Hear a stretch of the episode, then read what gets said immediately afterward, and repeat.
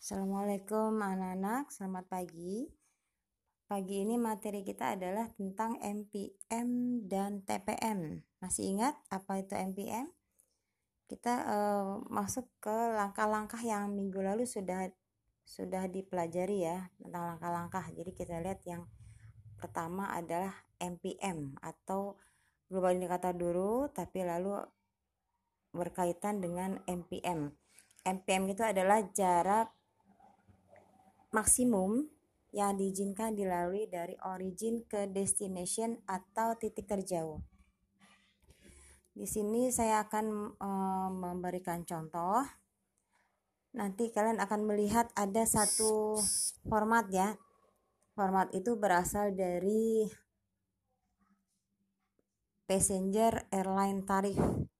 Passenger airline tarif di situ ada contoh perjalanannya yang saya ambil adalah Jakarta ke Tokyo atau Jakarta to Tokyo. Di dalam format ini ada tertulis fare basis. Ya, fare basis jelas di situ adalah kelasnya, tergantung kelas dari penumpang. Lalu ada local currency.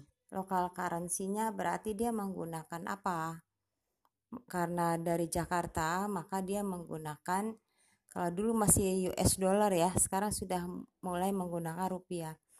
Lalu NUC-nya berapa, car code-nya apa, lalu rule-nya berapa.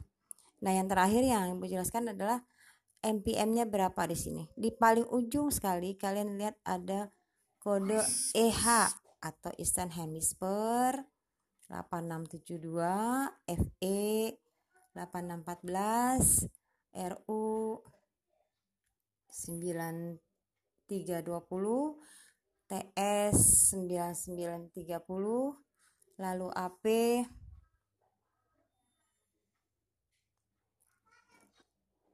18 sekian. Nah, kita lihat Jakarta itu TC berapa sekarang?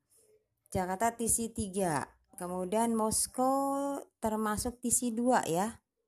Karena dia berada di Rusia, TC 2. Berarti yang diambil kalau antara TC 3 dengan 2 itu adalah Eastern Hemisphere.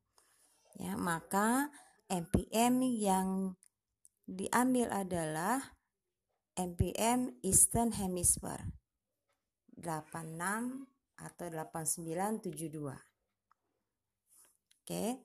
Yang berikutnya nanti untuk kalian kerjakan ya.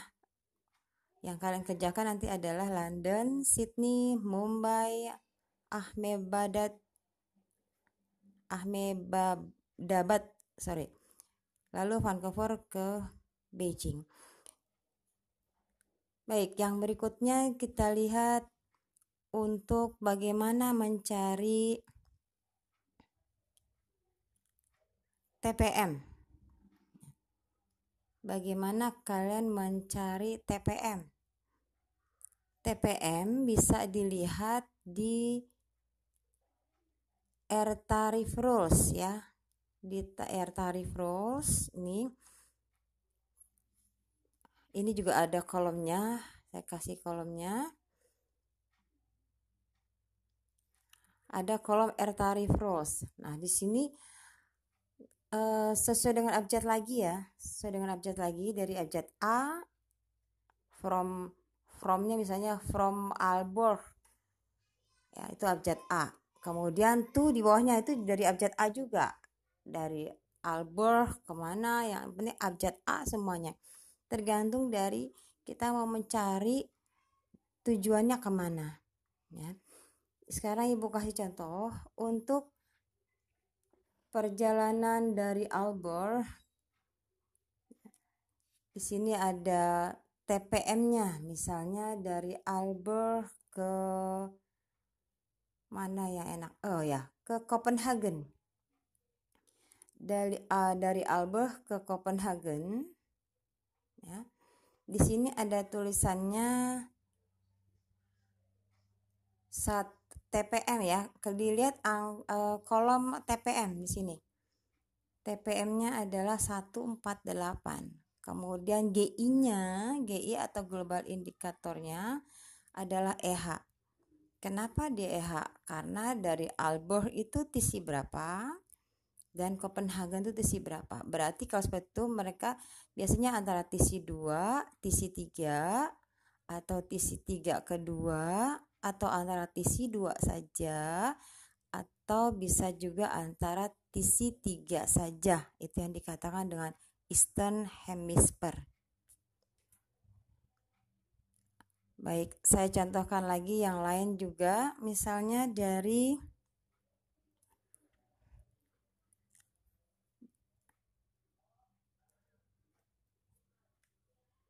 masih dari Aalborg ya, dari Aalborg ke Paris misalnya, Paris ya, di situ TPM-nya adalah 8.30. EH juga. Kenapa? Karena berarti ini sama-sama berada di TC 2 atau berada di TC 3. Paris TC 2 ya, berarti Aalborg juga seperti itu. Maka yang digunakan adalah global indikatornya Eastern Hemisphere. Baik anak-anak, itu saja penjelasan dari Ibu. Terima kasih. Assalamualaikum warahmatullahi wabarakatuh.